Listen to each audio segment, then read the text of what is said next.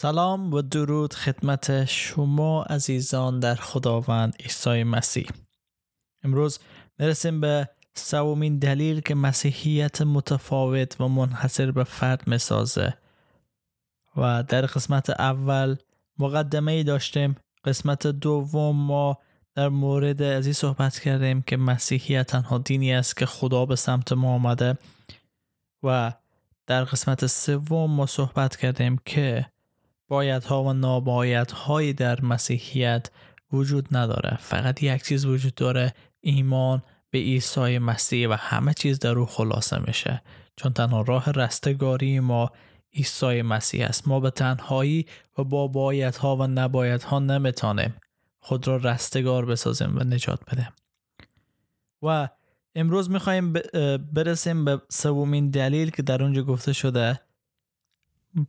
کتاب مقدس تنها مرجع و منبع مسیحیان است.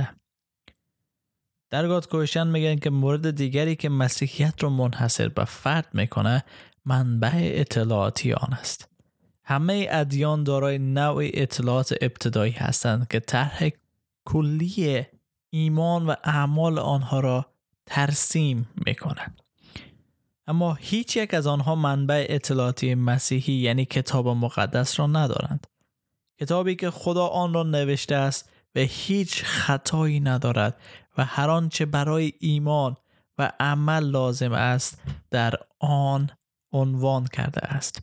می‌تونیم به دوم تیموتائوس فصل سه آیات 16 مراجعه کنیم که در خصوص از این موضوع بیان می‌کنه. تمام کتاب مقدس از الهام خداست و برای تعلیم حقیقت، سرزنش خطا، اصلاح معایب و پرورش ما در نیکی مطلق مفید است تا مرد خدا برای هر کار نیکو کاملا آماده و مجهز باشد.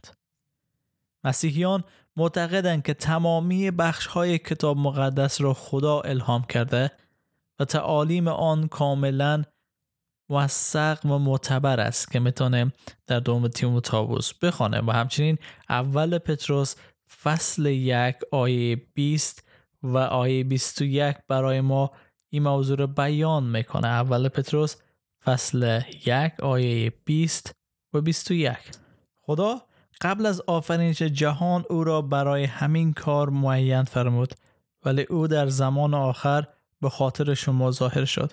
شما به وسیله مسیح به خدا ایمان دارید. خدایی که مسیح را پس از مرگ زنده گردانید و به او جلال و جاه بخشید تا ایمان و امید شما به خدا متکی باشد. اگرچه ادیان دیگر نیز وجود دارد که از نبوت استفاده می کنند اما هیچ کدام به طور صد درصدی دقیق و درست نیستند. تنها کتاب مقدس است که پیشگویی های آن صد درصد درست و دقیق است.